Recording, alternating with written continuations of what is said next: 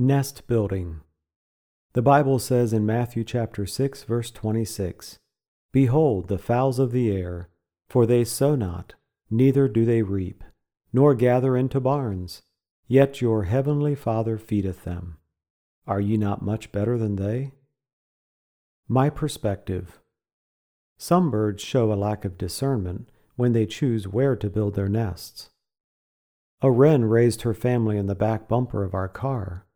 A roadrunner hollowed out a depression and laid her eggs in the gravel of our church driveway.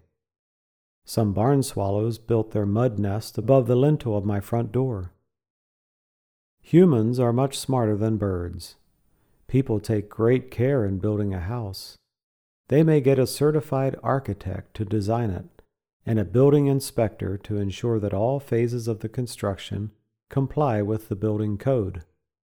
From the concrete foundation to the standing seam metal roof. Humans build so that their nests will be serviceable and hold their value for decades. I sure am glad I'm not a bird. The bird's perspective.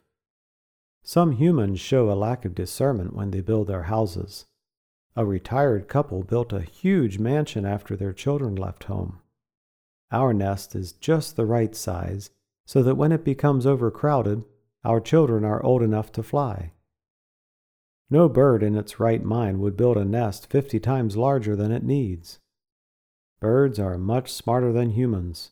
Some people don't even have enough money to build their nest. They take out huge mortgages and obligate themselves to large house payments for decades to come. If I had to bear such a heavy debt load, I wouldn't even be able to sing in the mornings. I sure am glad I'm not a human. God's perspective. I created birds and humans. I gave the birds instinct to know how and where to build their nests. I bestowed on humans the powers of reason. Only the endowments of humans are coupled with accountability to their Creator. J. G. Whittier wrote, Dear Lord and Father of mankind, reclothe us in our rightful mind.